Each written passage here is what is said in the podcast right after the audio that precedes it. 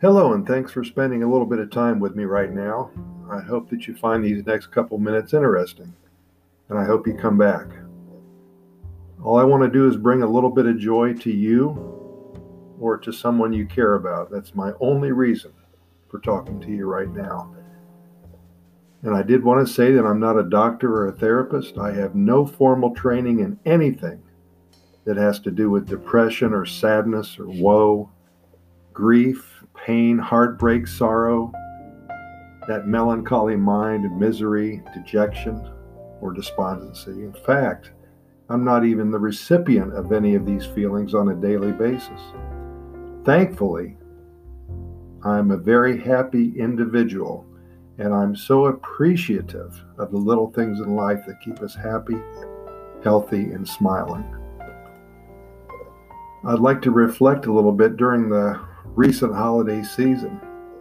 I had a wonderful time with family and friends. It seems as if everyone with whom I came in contact was joyous, cheerful, and thankful.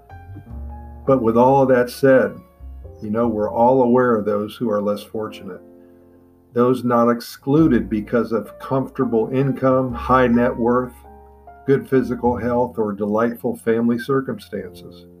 Our friends and family have those among them who unfortunately see everything as dark, obscure, extended moments of fright, misery, and frenzied disarray. They struggle and they move from moment to moment without hope, optimism, absent of any goal set, nothing but gray.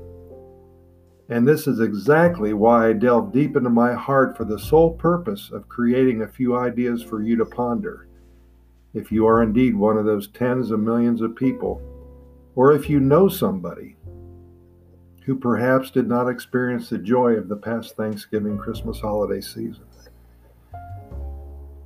Maybe in their own little way, these new episodes will help you move towards a wonderful new life and will direct you towards a time of bliss, hope, and unlimited wonder and awe in the 2020 season and beyond. And these are my sincerest wishes for you now and forever.